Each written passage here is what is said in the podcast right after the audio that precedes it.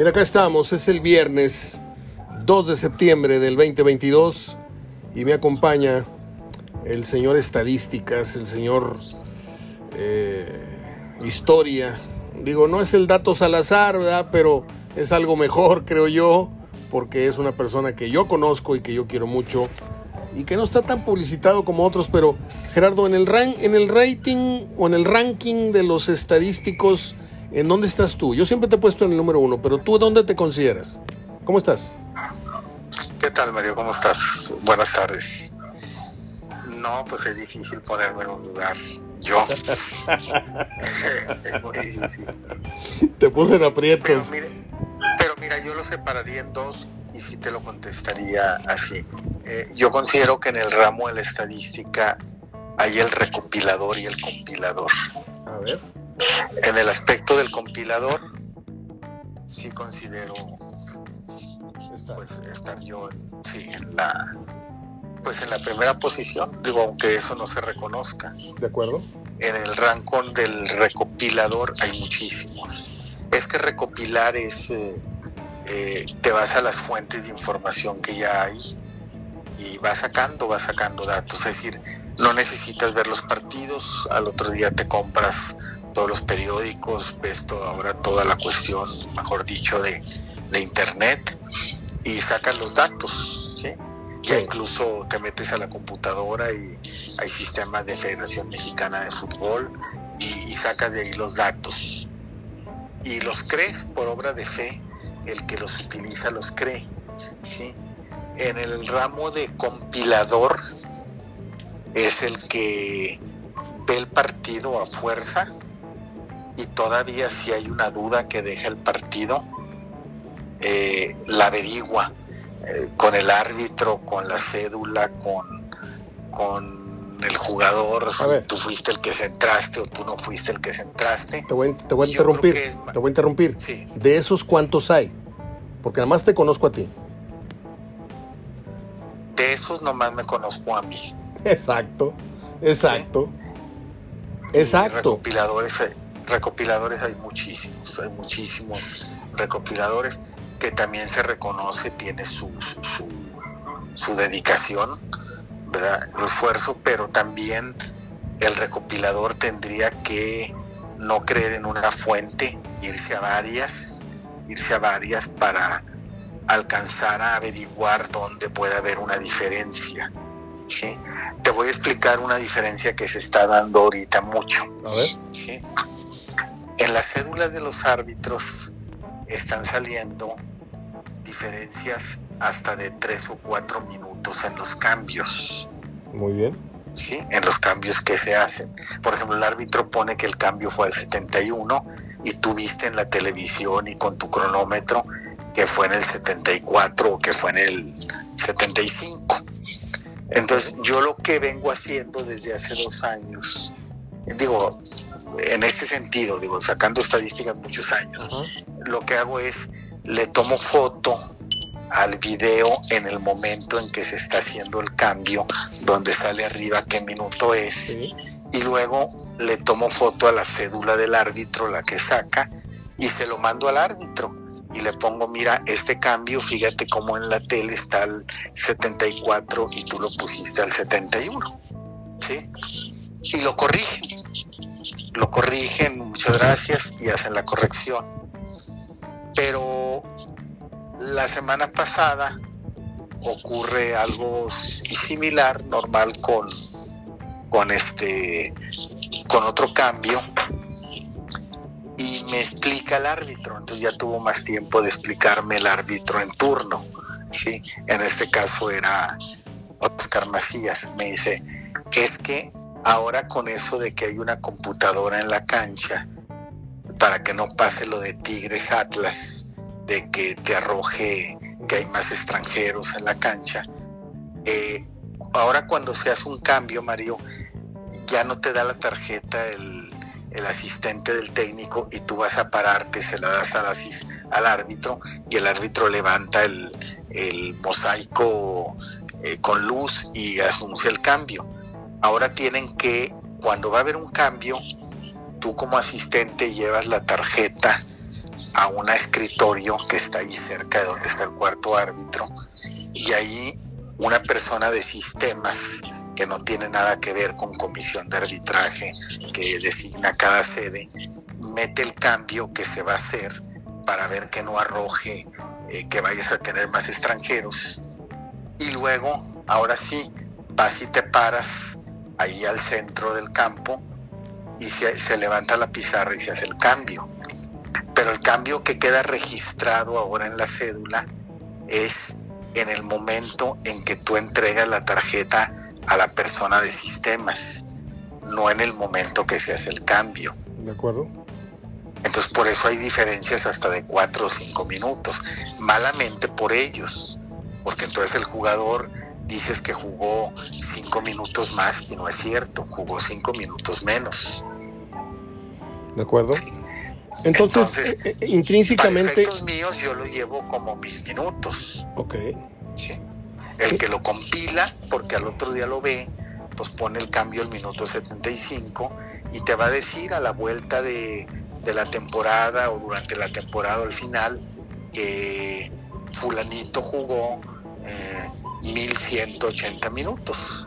Y a lo mejor yo te voy a presentar que jugó 1175 minutos pero esto está compilado en base a lo que realmente jugó, no en base a lo que una fuente tecleó, porque primero se teclea y luego entra el jugador. Dos cosas. Intrínsecamente me estás dando a entender de que eh, debido a estos métodos se está aceptando de alguna manera la culpabilidad o parte de la culpabilidad del error que hubo en el Tigres Atlas por parte de, los árbitros. No, porque eso no lo ponen los árbitros, lo puso la federación. Ah, bueno, entonces la, federación, a la federación se le va esa trucha. A la federación se le fue ese problema porque cuando surge, porque es muy curioso que lo de Tigres Atlas no lo vino sacando alguien de la federación o alguien de un club, lo vino sacando un reportero. La televisión, Entonces, este, pues no puede ser que te hagan el trabajo y luego ya, ok, se le quitaron los puntos a Tigres y resulta que un partido de la jornada 11 del Puebla también había tenido el mismo problema. Pero como ese nadie, ningún reportero dijo nada, entonces lo que hizo la federación es mejor que cada persona, cada club asigne una persona ajena al club, ajena a la federación de sistemas, a que nomás esté tecleando bajo un sistema el jugador que entra y te aviente rápido en una cuestión de Excel, te aviente rápido si, si hay más extranjeros o no. Entonces ahora sí te dice, mira, rojo que no, que está bien, ya puedes hacer el cambio. Pero es el, en el momento que tecleó la persona de sistemas, ya tecleó el minuto. Y acuérdate que el cambio no se hace hasta que se pare el balón, hasta que el árbitro lo permite. Sí. Entonces, pero antes, antes lo que hacían es el cuarto árbitro levantaba el cartelón y en el momento que se hacía el cambio, que el árbitro lo aceptaba, él anotaba en la tarjeta de cambio el minuto que se hizo. ¿sí? Ahora no, ya queda registrado directamente en el sistema, pero en el momento en que se registra el cambio. Entonces por eso hay desfases de 5, de 4 minutos, de 6 malamente en el control de la estadística de la federación. Para efectos míos yo la sigo llevando en el momento en que entró. Eso para mí es compilación el que recopila a lo mejor no vio el partido ahorita en la tarde y mañana saca, saca los periódicos o se mete al internet y teclea, pues los cambios fueron al 74, ¿sí? Y no fueron al 74, fueron al 71, pero él ya se va a quedar con la recopilación de que fue al 74. Por eso la compilación es un 100% confiable y la recopilación pues no es el 100% confiable. Bueno, yo abro el paréntesis para decirte una vez más que mucha de la estadística, la información que tú manejas en goles y cifras, yo la replico en mi página, siempre dándote un crédito. No voy a estar poniendo todos los datos a goles y cifras, simplemente digo, hablando de fútbol, se apoya permanentemente en el trabajo de goles y cifras de Gerardo Gutiérrez. Yo te quería preguntar, a lo mejor es indiscreta la pregunta, Pero si ya una vez lo hiciste para la federación, yo te pregunto, esa información que tú recabas, que es única, ¿sí? Porque el otro puede tener toda la videoteca de Televisa, su servicio y también tus apuntes de toda una vida ahí, eh, eh, pero tú te manejas únicamente con tu, oficio de, ver partidos, de llevar al, al momento. ¿Le ofreces este servicio particularmente a algún equipo para que tenga las estadísticas exactas o ya cada equipo se dedica a ello? No, cada equipo se dedica, pero ya el conocimiento de las personas es lo que te hace que ciertas cosas en particular sí te las pidan. equipos como Toluca, equipos como de repente el mismo Monterrey, equipos como de repente el mismo Tigres, eh, pues te piden alguna información que realmente, a lo mejor ellos tienen su información, pero a la hora de que dicen, voy a entregarle una placa a tal jugador mío porque dicen o escuché que cumple tantos partidos, pues se apoyan en este caso en hablarnos. Y pues qué honor, ¿no? Sí, sí, pero ese es el trabajo de la compilación. El de la recopilación, no te digo que es sencillo, no, sé, no lo demerito, pero es eh, por acto de fe creer en todas las fuentes que consultas, ¿verdad? Pero puedes estar consultando una fuente equivocada o situaciones como las que están pasando de los cambios y la fuente de compilación es directa, es, es este, directamente con, con el partido que estás viendo, con el que estás cubriendo y después aclarar directamente con el, con el árbitro, con algún asistente, con algún técnico, realmente si así fue la, la, situación. Una pregunta un tanto difícil para mí, pero ¿tú crees que este rubro de la información sea de interés colectivo, de interés grupal, de interés masivo? que la gente voltee cada vez más o cada vez menos a saber rasgos estadísticos del fútbol mexicano?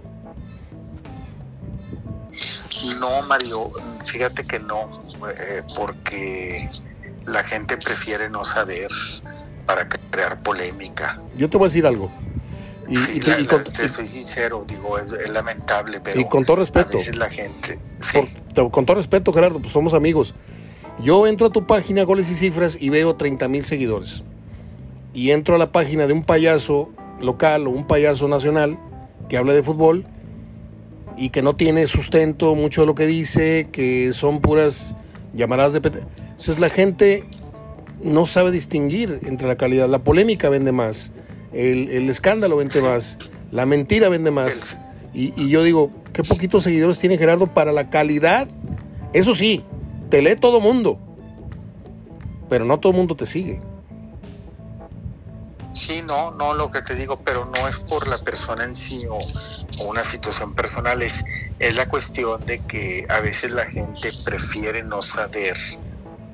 Sí, ellos prefieren, no es que no sepan, prefieren ellos no querer saber el dato para polemizar. Y no hablo de periodistas, hablo de la misma gente en sí. es, prefiero no saber el dato para mejor generar la, la polémica.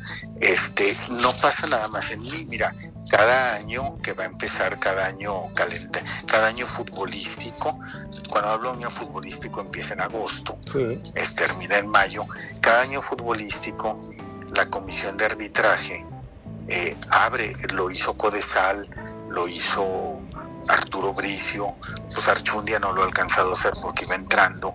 Eh, eh, invitan a periodistas, claro, de México, invitan a todos, pero lógico, no va uno a tomar un avión, pero invitan a la sede de México, les explican todos los cambios de las reglas, todo cómo se aplican y todo. Y asisten tres o cuatro, Mario. Nada más. Asisten tres, o nada más.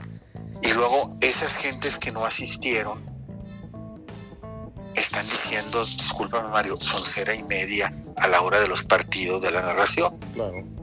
En desconocimiento de la regla. Te voy a poner un ejemplo. Una, una expulsión por segunda amarilla. Y dicen, no, el árbitro se equivocó. Esa falta era de amarilla. Claro, fue amarilla. El árbitro mostró amarilla, pero como ya tenías una amarilla, te sacó la roja. La falta sí, la falta era de amarilla. Y así la juzgó el árbitro pero como ya tenías una, te expulsó. Todavía no saben distinguir ni siquiera esas cosas.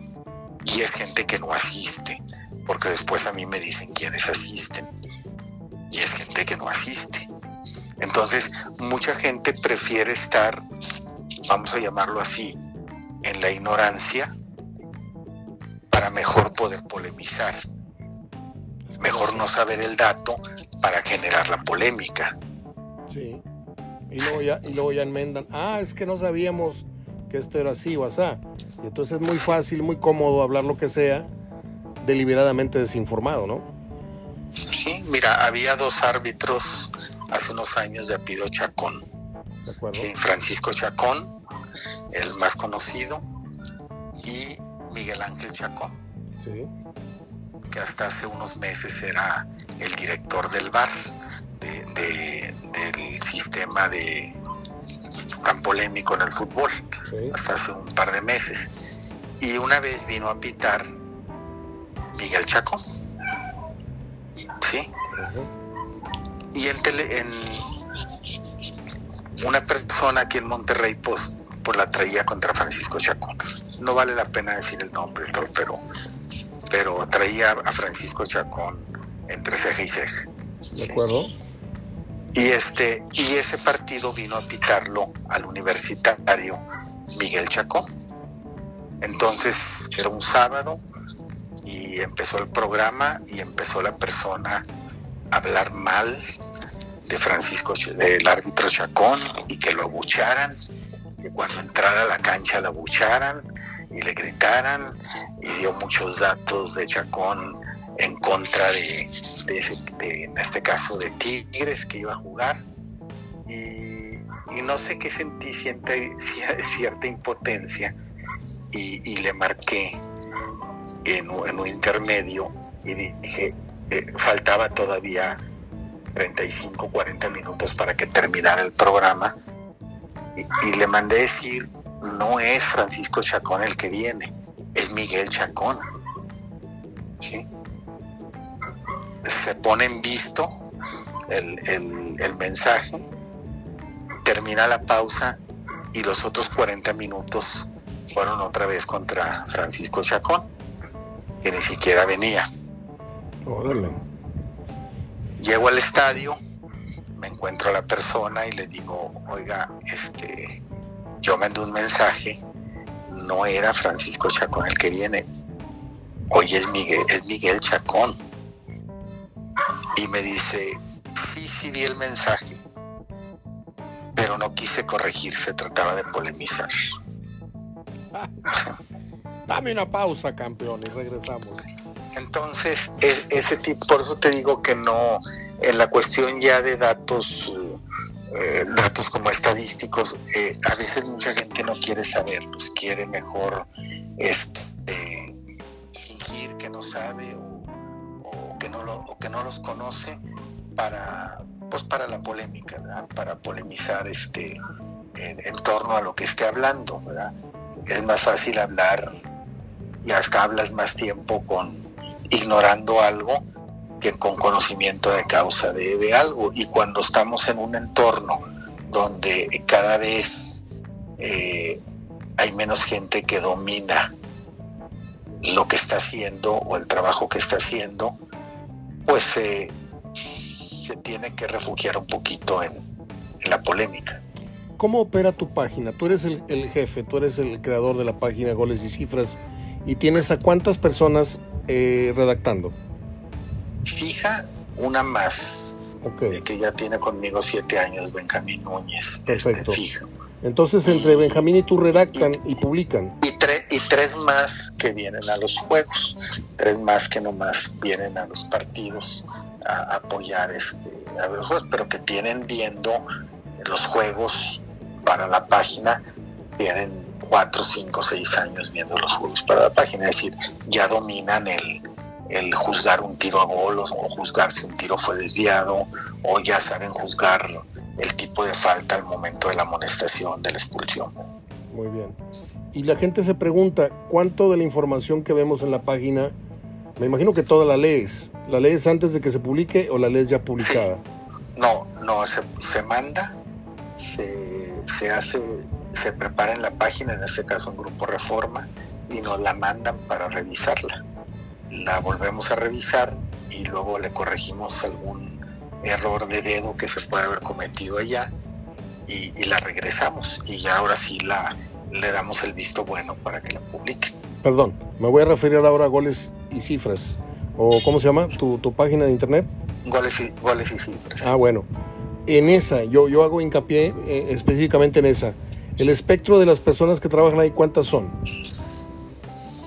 El que está metiendo los datos, uno. Ajá. Sí. En el momento, en todos los días. Y las personas que están cubriendo los partidos son otras tres más Los mismos. que vienen a los partidos, que no están de planta. Son otras tres personas aparte que vienen a ver los juegos. Ok, porque mucha gente me pregunta, oye Mario, ¿esa información la escribe un muchacho o la escribió Gerardo? Este, le digo, pues una, una de dos. Le dije, lo cierto es que Gerardo supervisa este, incluso cualquier error de dedo, cualquier acento. Yo te conozco y yo sé que el error no dura publicado más de un rato porque estás encima de, de, tu, de tu quehacer como pues jefe de la página, corrector, eh, director en general. En fin, te quería preguntar, Gerardo, de la opinión que tienes de la declaración de Edgardo Codesal al respecto de que la gestión de Arturo Bricio ha sido la peor en la historia del arbitraje mexicano. Mira, este Edgardo Codesal eh, eh, tiene mucha experiencia, yo lo admiré mucho como árbitro, también como gente de la comisión de arbitraje, sabe mucho. Eh, su gestión yo creo que fue muy buena, la primera, este, pero, pero siempre ha estado contrapunteado con, con Arturo Bricio. O sea, siempre desde el momento, desde que eran árbitros, había un celo y no se podían ver. ¿sí?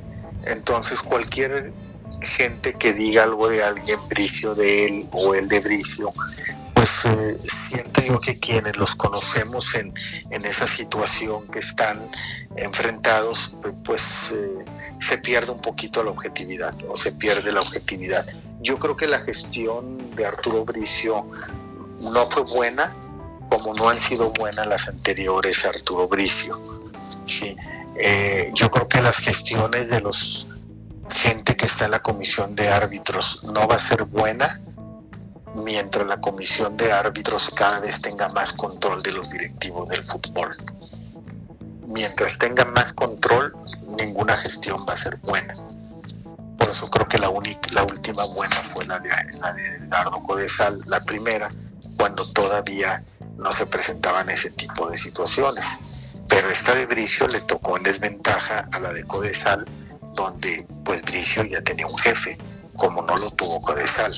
¿sí? Es decir, la, la, gestión de Codesal era en cierto punto eh, autónoma y la gestión de Bricio pues es supervisada por, por directivos de la federación que cada vez opinan y se meten más en los temas de arbitraje. Muy bien, Gerardo.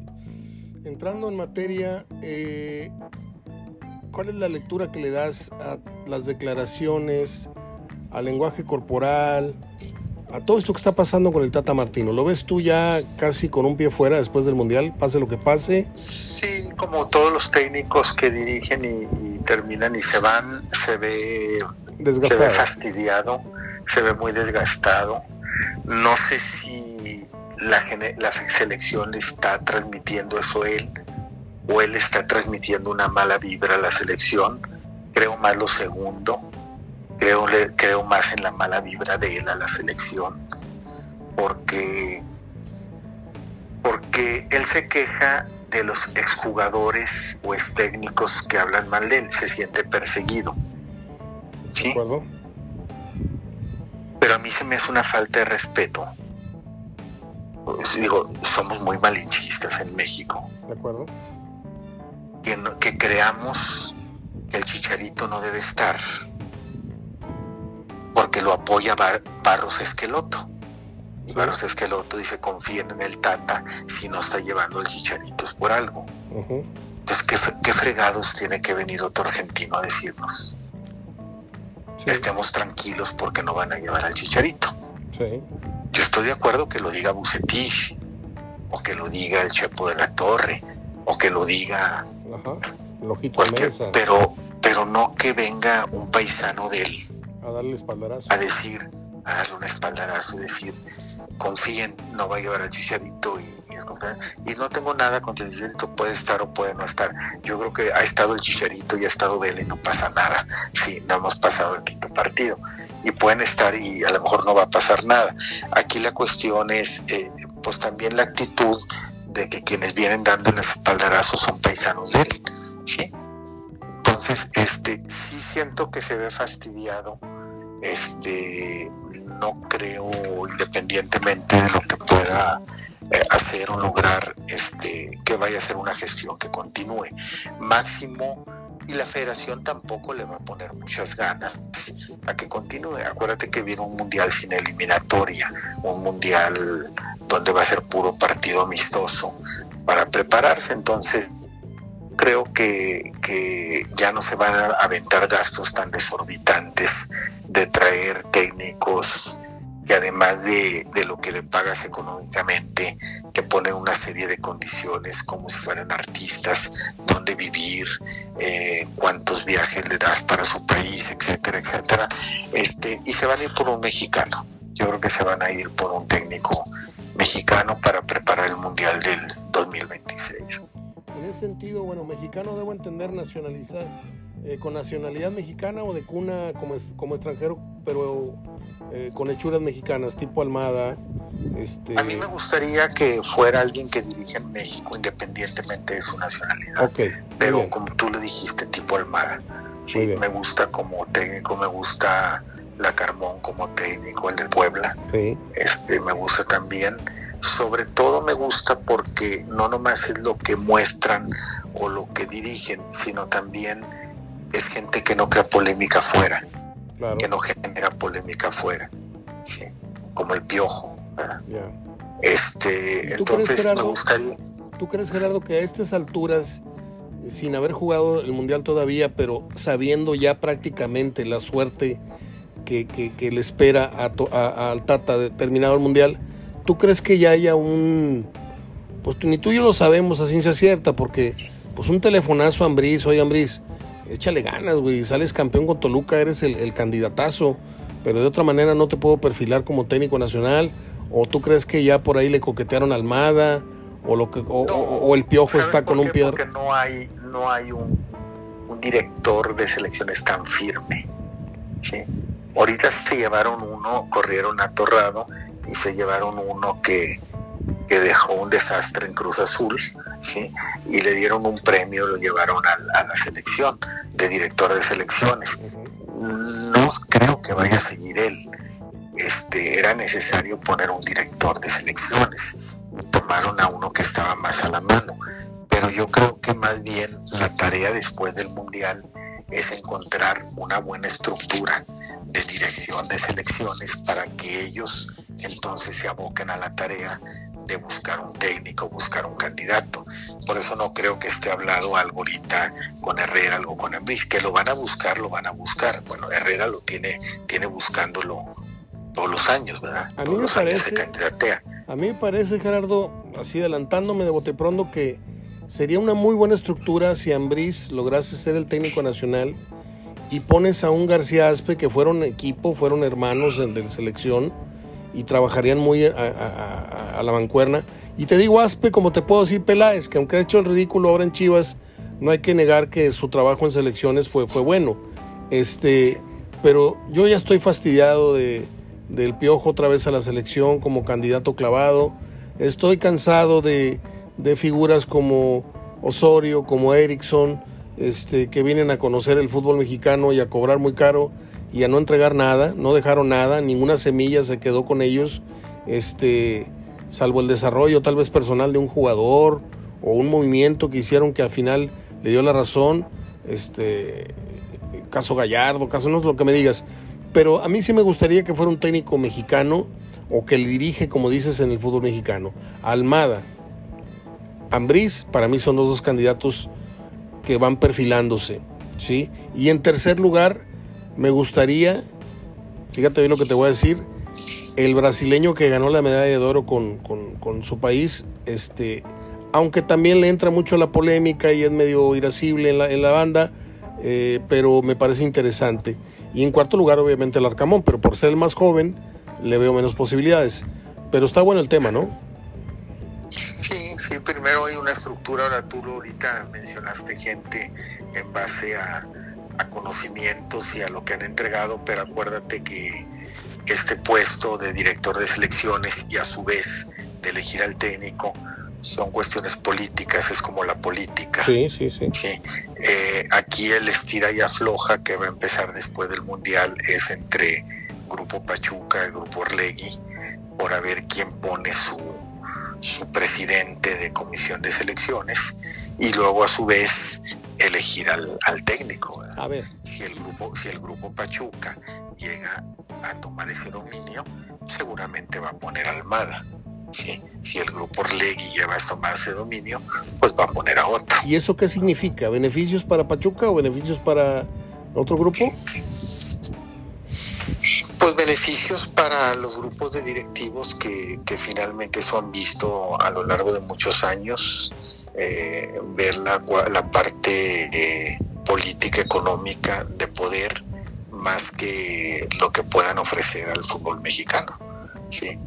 cada vez le meten más extranjeros, este, cada vez, este, digo, jugadores, quitan el descenso y le quitan interés al, al, torneo porque ya se ve cuáles son los cinco o seis equipos que siempre están abajo, acabo no hay descenso, cambian las reglas a la mera hora, cuando está a punto de descender al Atlas cambian las reglas, no hay descenso y de repente el Atlas es campeón dos veces. Entonces, este, pues ellos toman decisiones de acuerdo a sus intereses, a, crear grupos de poder. Me dices que va a ser el estrella floja entre Orlegui y Grupo Pachuca. En este sentido, ahorita, ¿quién va? ¿Quién toma la dirección de selección? Así es. Y en este sentido, ahorita, ¿quién, quién lleva mano? ¿A quién está favoreciendo? Yo creo que, Orlegui. Claro. Porque fue Michael Arreola a Europa a dar una conferencia y habló muy bonito el grupo Orlegui, de lo que ha sembrado en el fútbol y de lo que ha generado. Entonces, yo creo que va más por el lado de, de Orlegui a que, a que tome el control de las elecciones y de ahí este de ahí ya elegir el técnico más, más idóneo. Ya tiene hace rato que, que en la estructura, en el organigrama del fútbol mexicano, están entrando agentes totalmente exentos, ajenos al, medio futbolístico, ¿no? Este señor Miquel Arriola, pues eh, compuestos en el Seguro Social y con aspiraciones incluso para ser regente de la Ciudad de México. El anterior, ¿cómo se llamaba el, canoso, este bigotón? Que era banquero, que tiene muchas raíces, tiene mucha... Tiene mucho que ver con Monterrey, el aspecto... Ah, estaba este... Decio de María. de hecho vive, vive aquí. ¿Decio? Vino a vivir aquí, este, Decio de María. Sí. Y luego Compeán, bueno, Compeán sí tenía un pasado con, con, con Necaxa, ¿no? Se, se sabía que era directivo de Necaxa. Pero ya desde Decio de María se empezó a meter en la estructura del fútbol mexicano a personas que manejaban, que manejaran más bien los dineros y que tuvieran planes eh, eh, económicos que favorecieran a las empresas que manejan el fútbol mexicano, que son este, el señor Salinas Priego y el señor Azcárraga, no en ese orden. Y ahora ya se han agregado, obviamente, este, el grupo Orlegui que está ahí pues, chupando de la chiche de, del fútbol mexicano y, aportándole y, teniendo ya sus campeonatos. Como en otro tiempo también Cemex, como en otro tiempo también Abaco. O sea, el que se arrima a la ubre, pues saca beneficio, ¿no? Sí, sí, sí. Y en eso va también la selección, que es la que genera más, más dinero, pues genera dólares. Ahora termino porque nos queda poco tiempo y está por empezar eh, la actividad del fútbol. El caso Montes, a Montes lo ves aterrizado, lo ves desubicado. Yo hace rato en el programa de ayer hice el comentario que a mí me daba mucha tristeza. No sé si a ti, Gerardo, tienes todo mi respeto y tienes todo el derecho a diferir de lo que, diferir de lo que yo diga. Pero se me hace indignante que todavía en el 2022 sigamos mandando reporteros a la guerra sin fusil. ¿A qué me refiero? A que sabes perfectamente que de 10 llegadas en el aeropuerto, 8 o 9 van a ser para tomar al jugador caminando y verlo subir al autobús o a su carro y no decir nada. Vi al muchacho Montes decir con permiso, con permiso como 10 veces, con permiso, con permiso, antes de subirse al coche, decir, este, ya hablaremos, ya la directiva dirá, no sé qué. Y tuvieron a los pobres reporteros como dos, tres horas ahí esperando que llegara. Yo, yo me pregunto, ¿de quién es la culpa? ¿Del que los manda? ¿O es una regla este, cubrir esa llegada? ¿Es tan importante para la televisión ver caminar a Montes 10, 15 metros y no decir más que con permiso? O sea, ¿no sientes que ya hay muchos absurdos en el periodismo? No, Mario, sí creo que sea correcto, es decir, es parte de una noticia, eh, tienes que ir, veo también mandar, no nomás de fútbol, de artistas, y aquí por lo menos se dice con permiso, pero mándalos con la señora Niurka y a ver cómo te va. Sí, este, grosería y media. no, si no te enseña las chiches ahí en, vivo. Y, los avientan, los avientan sus guaruras y todo. Este, no, es parte del periodismo. Yo creo que eso no es incorrecto. Este, finalmente ellos tienen que ir a hacer acto de presencia, poner un micrófono y pues hables o no hables. Yo aquí critico al jugador. Yo aquí critico al jugador que en tan tiempo haya perdido piso este, el muchacho está mal asesorado, definitivamente, porque él tiene su sueño de ir a, Europa y, muy válido, y el club le abrió las puertas a esa posibilidad que, que lo cuidó, no lo alineó o no lo ha alineado muchos partidos, siendo que es un activo del club que le sigues pagando se cumplen los tiempos, se están cumpliendo los tiempos y el promotor ahora es el que está cambiando las condiciones a que se vaya gratis o a que se vaya por menos de la cláusula de rescisión. ¿sí?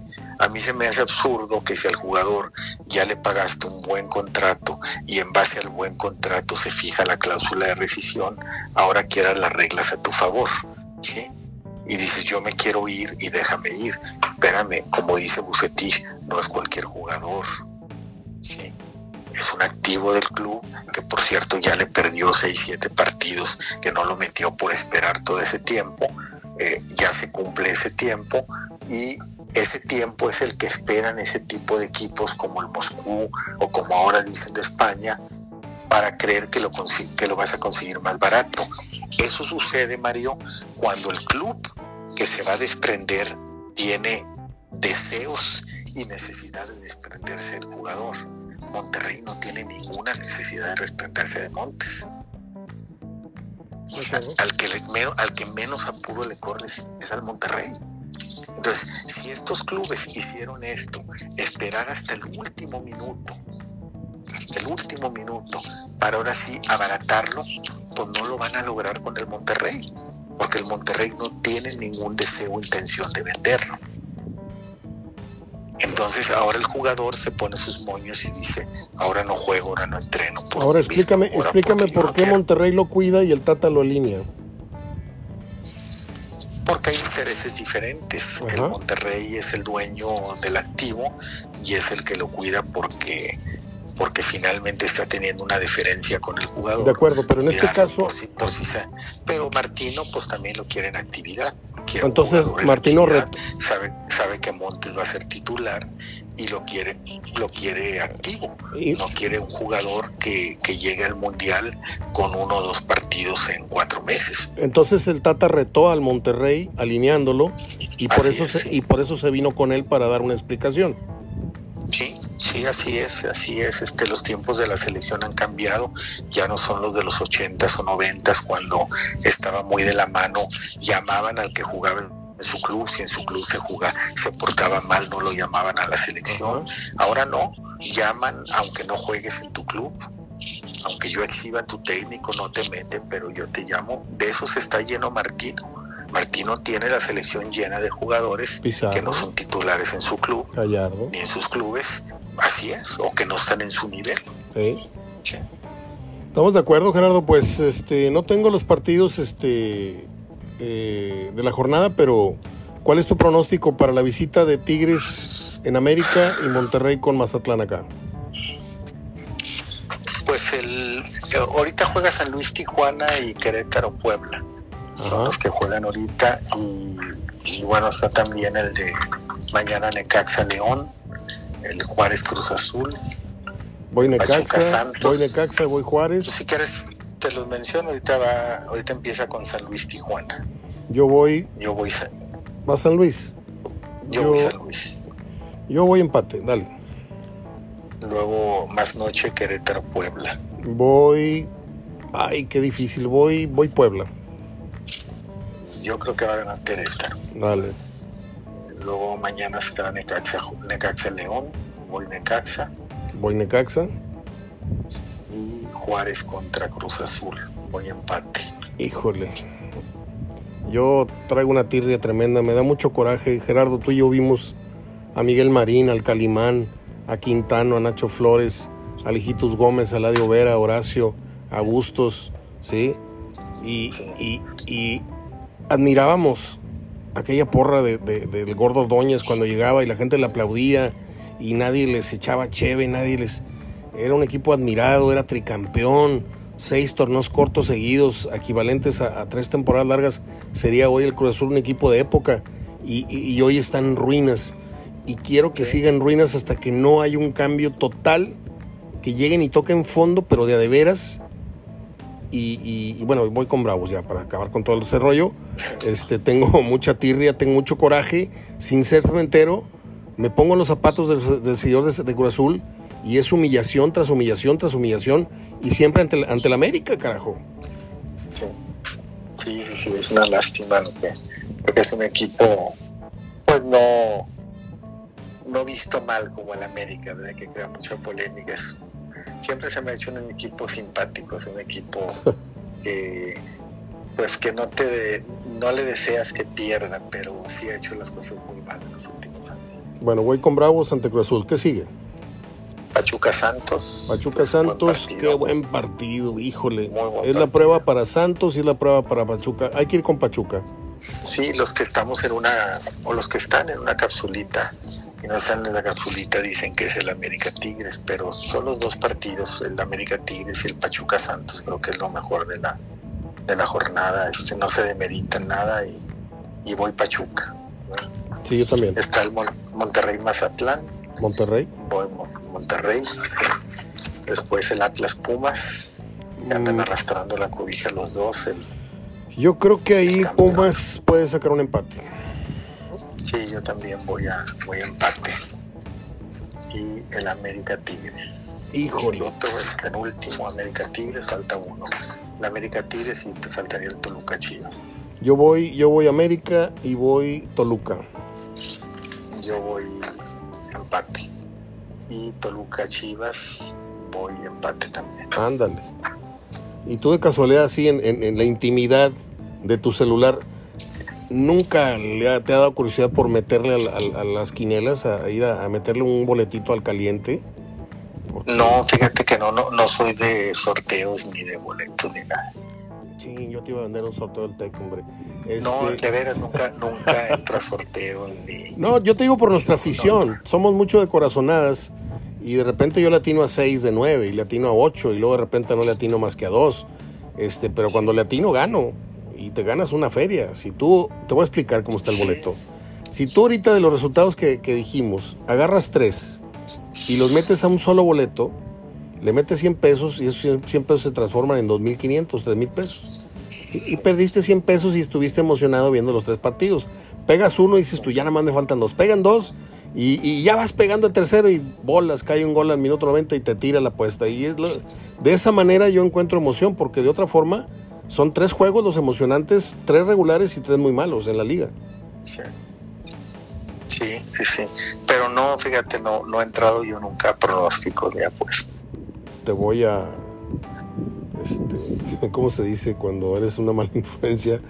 Este, te voy a convencer un día de que juguemos, Gerardo. Te mando un abrazo, gracias por tu tiempo. Fíjate que en el 78, Mario, este, eh, entre una rifa, compré 12 boletos de una rifa. ¿Cómo? Donde, del colegio, del, del regio. Ah, bueno, bueno. Y, era, y eran eran este eran cinco premios. Sí. Y, y había 50 boletos nada más los que se vendieron. Yo compré 12. Este, no me saqué nada. Sí. Y me acuerdo que llegué a la casa y pues de, dos, de 50 no me saqué nada. O sea, en 50 boletos yo compré 12, 5 premios, no me saqué nada. Y estaba ahí mi abuelito sentado, papá de mi mamá, este, y dijo que ¿quieres tener suerte? Le dije, pues sí. Dijo, la mejor suerte es levantarte todos los días a las seis y media, siete de la mañana. Y así vas a tener suerte. Entonces, pues desde ese día, pues trato de levantarme lo más temprano posible, hacer mi chamba, hacer mi trabajo. Y, Oh, ya, ya me pusiste dos cachetadas al aire, Gerardo amigo. y no, y no me va mal. Digo, la verdad, digo, este, sinceramente, digo, la verdad, eh, sí me quedó muy grabado eso. Fue en el 78 de un- una rifa en una kermés del, del Regio. Está bien, Gerardo, ya no voy a jugar yo tampoco. Me voy a parar a las seis y media, siete. Te mando un abrazo, Gerardo. Gracias, Mario. Es igualmente. Y que siga mejor tu papá. Esperemos que sí, Dios mediante, ojalá, ojalá todo vaya bien. Nos vemos, amiguito, hasta el otro jueves. Bye. Gracias, platicamos. Es mi amigo de ya, no sé si tres o cuatro décadas, Gerardo Gutiérrez Villanueva, una eminencia en el tema arbitral, una eminencia en asuntos de estadística. Vamos con el cierre del programa, que son las efemérides. Estamos grabando el jueves para viernes, esto no es ningún secreto, yo no engaño a nadie. Gerardo no manejó el concepto, pero estoy grabando jueves para proyectar viernes y él dio los partidos que están por empezar en este momento, entonces pues no, no hay ningún problema. ¿Y por qué lo hago así? Porque el viernes él no puede, entonces yo tengo que adaptarme a los horarios. Perdóneme, ando muy, muy perjudicado de mi garganta. No había tosido porque me estaba hablando muy bajito, pero bueno, este, ¿qué les iba a decir? Entonces la muchacha, no, no es cierto. Vamos con las efemérides y cerramos el programa de este viernes 2 de septiembre. El domingo, al abrir los ojos, haré un recuento, no de mis 61 años, porque pues no me voy a acordar de los primeros 4 o 5, ¿no?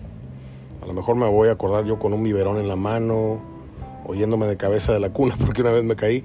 Este, pero sí empezaré a hacer un recuento de los años ya con criterio futbolístico, que siempre lo he dicho acá. Yo tengo el recuerdo intacto de América 2, Toluca 0, final del México 70. Tengo todos los momentos grabados del México 70 Mundial, ¿sí? Tengo los goles de Pelé, no, no porque ahora exista YouTube, ni por, no, antes que eso, tengo las calcomanías de todos los, de todos los equipos del 70. Tengo un, un, un, recuerdo que me trajo mi papá del Mundial, que son todas las banderitas, todos los escudos unidos por un cordón y que se ponían en tu cuarto. O sea, tengo recuerdos tras recuerdos, tras recuerdos. Y el domingo va a ser un día para mí de mucha más nostalgia que otros años. No sé por qué. Tal vez porque va a ser un día de, estar recluido, por el tema de la lluvia, no puedes programar nada. Este, y voy a estar viendo fotografías. Ese día no hay programa. Y ese día, el lunes, voy a estar agradeciéndole a todos ustedes los muy seguramente eh, cariñosos mensajes que voy a recibir en la página de Facebook. Y perdón, por esto, por decirlo, puede sonar a petulancia, pero cada año es así, me dejan una buena cantidad de saludos y de, buenos deseos. Y, y el domingo va a ser un día de mucha reflexión para mí. Este, hemos superado muchas cosas, este, muchos accidentes, muchas pérdidas y vamos a, seguir adelante con un año más. Abrazo de gol hasta mañana. ¿No es cierto? Voy con las efemérides, dije, y luego me despido.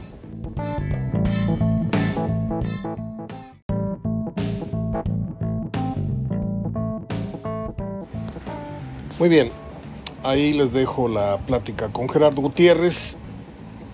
Y hoy es un día tanto triste para mí, a la vez debo sentir contento el corazón porque Se va Juan Reinaloa del programa. En estos momentos está firmando sus papeles que lo ligan a la editora El Sol, al periódico El Norte, eh, y con ello le impide seguir colaborando por las reglas de la empresa con un servidor. Eh, pues siento, siento esta ambigüedad de, sentimientos de, de, tristeza de no poder seguir platicando con él al aire eh, para ustedes, pero también siento una profunda alegría y un orgullo tremendo porque yo sabía y se lo dije N veces, si me está escuchando, sabe que se lo dije muchas veces aquí, que la calidad y, todo lo que él tiene eh, lo iban a llevar al lugar donde él se merece. Entonces, mucha suerte Juan en lo que haga. Ojalá y ponga bien en alto su nombre y el nombre del periodismo que él representa, que no es el mismo que otros de su camada. Entonces, la mejor de las suertes a Juan Reinaloa y, y bueno, la amistad sigue, ¿no? Lo que no se puede continuar es la, la cotidianidad o, la relación laboral que, que, teníamos, la colaboración más que nada que tenía él para con un servidor. Un abrazo de gol para Juan y como siempre, mis mejores deseos en todos los sentidos, Juan. Bueno, a ver cómo me alegro un poquito yo con esto de las efemérides. A ver. Porque están muy buenas, ¿eh? Están muy interesantes a decir, oye, todos los días es lo mismo. Pues nomás les digo que hoy cumpleaños Salma Hayek, ¿sí? Salma Hayek, esa sí le tiró a lo grande. Se casó con un ricachón francés, pero impresionante, ¿sí? Impresionante. Se echó el plato acá, se echó el plato a Luis Miguel y anduvo con este y con el otro. No, se fue a la grande y vive como una reina. Es muy malita como actriz, muy malita. Sus películas son de medio pelo eh, creo que por ahí hizo la película Frida, yo me quería salir del cine. hizo algo con Pierce Brosnan, hizo algo con no sé quién, hizo algo con... Pues he visto, mire, la mejor película que yo le vi fue la del Callejón de los Milagros. Creo que así se llamaba, ¿no? Donde sale los Bichir y sale no sé quién, y Jiménez Cacho.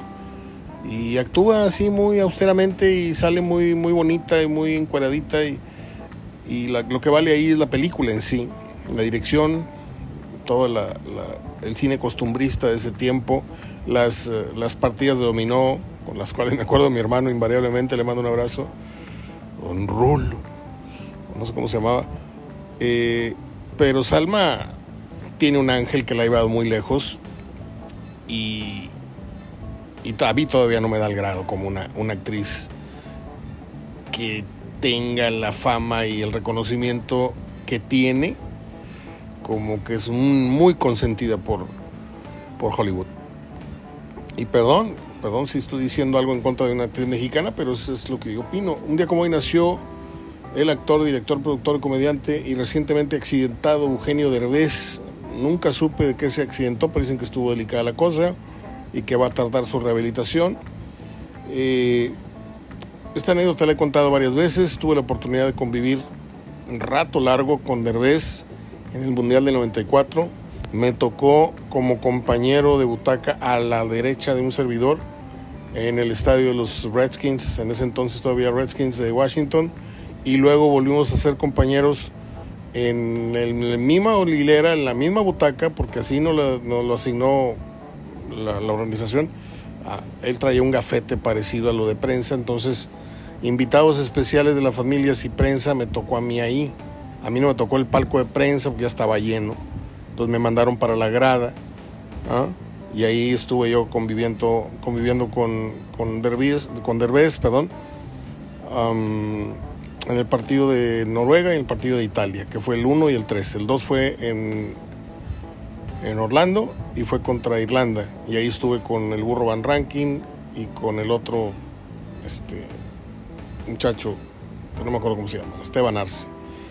Me llevé mejor con Esteban Arce con, con el burro. El burro es bastante mamilas. Y con Derbez, Derbez grabé, varias, perdóname, me estoy trabando. Me estoy trabando porque estoy muy, muy nervioso, muy triste por esto que acabo de, anunciar. Eh, felicidades a Eugenio Derbez, nació dos días antes, tenemos casi la misma edad. Ah, nació Humberto Zurita, fíjese que ayer de por casualidad estaba yo cambiándole en la noche a la tele. Y me topé con una, una película de Humberto Zurita. Qué mal actor es Humberto Zurita, qué bárbaro. Muere a los 70 años, un día como hoy, en 2005, Bob Denver. Yo sí sentí feo cuando murió, porque yo compré en las discotecas Estrellas de Oro el disco de 45 revoluciones de Annie Songs, la canción de Anita. You Fill Up My Senses, ¿se acuerdan de aquella canción? Murió en un, en un accidente. él le gustaba mucho volar en, en, su papalote y una corriente aérea lo estrelló contra una montaña. Así murió. Desgraciadamente nace el músico de soul y compositor estadounidense y uno de mis consentidos, y se lo digo de verdad, Billy Preston, llamado el sexto eh, el sexto, ¿qué? El quinto Beatle, el sexto Rolling Stone, tecladista, eh, amigo, muy amigo de George Harrison, lo recluta para trabajar en Lady B y a partir del 69 trabaja con los Beatles, graba 18 discos en solitario, yo tengo uno de ellos donde viene Nothing from Nothing, Least Nothing. You gotta have nothing if you wanna live me. Ah, Este ganó varios premios Grammy, actuó en dos películas, entre ellas, bueno, no importa. Yo tengo un gran recuerdo de este hombre porque una de las últimas giras que pudo hacer fue con Eric Clapton. Ya les he dicho recurrentemente que hay un disco doble de Clapton en vivo, en donde tienes el video y tienes el, el disco con el audio, ¿no? Se llama One More Car, One More Ride or something like that. O sea, al revés. One more car, one more ride, one more ride, one more car. Un carro más, un viaje más. Y viene él en los teclados. Es una cosa deliciosa porque se para del teclado y se pone a bailar y, canta We're gonna ride in circles. Vamos a girar en, círculos o vamos a, manejar en, en círculos.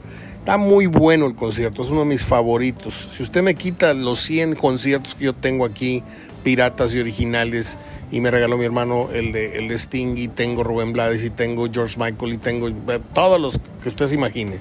Tengo YouTube. Si usted me quita 90 de mis 100 conciertos, ¿sí?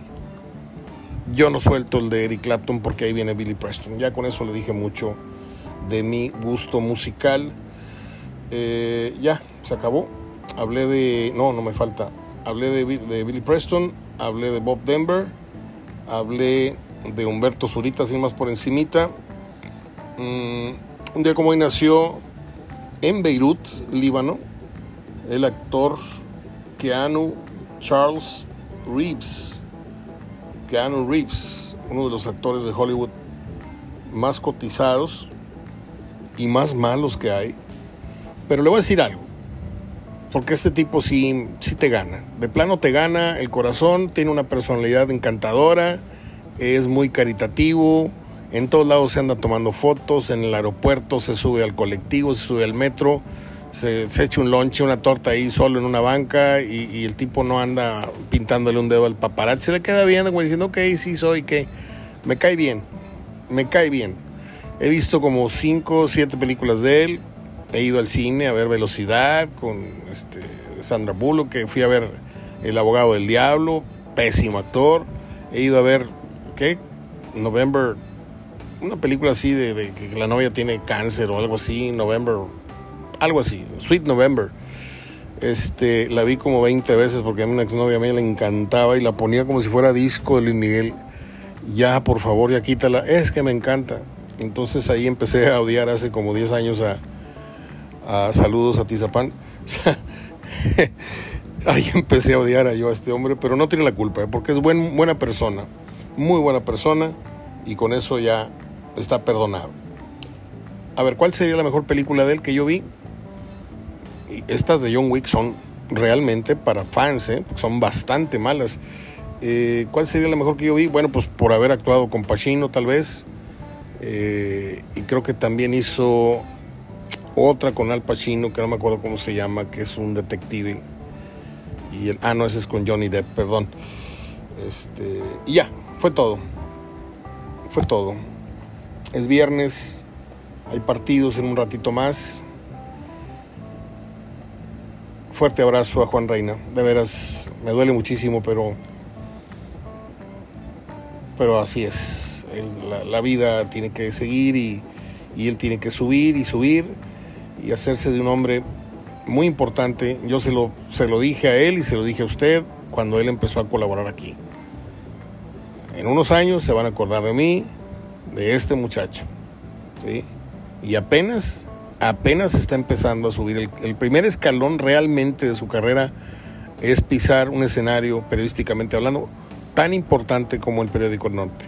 Ahí lo va a leer mucha gente, ahí va a tener proyección a través de sus, de sus este, espero, de sus este, redes sociales y de sus videos y, y, ahí va a despegar. Al ratito lo vamos a ver sentado, no, no, no lo vamos a ver sentado porque no lo va a prestar, no puede estar en otros programas, pero pues que no le extrañe que en unos 5 o 10 años lo veas tú en un programa de televisión nacional. De ese pelo es la capacidad de Juan para el análisis, para la sintaxis, para expresar correctamente sus ideas y yo estoy muy orgulloso. No me creo, no me creo, no parí yo a Juan en, el periodismo para nada. Él ya venía con sus, este, sus, eh, sus principios, sus preceptos, pero yo sí estoy muy orgulloso de haberle dado cobijo y haberlo apapachado un rato y de haberle dado un impulso que espero que sea por muchos, muchos años. Juan, te aprecio mucho, gracias por todo. Ya me voy porque quiero chillar, no. Eh, gracias por todo, abrazo de gol. Soy Mario Ortega. He tenido días muy, muy difíciles y este fin de semana creo que va a ser más difícil todavía. Eh, hablamos el lunes, el lunes les platico o no les platico. Hasta entonces.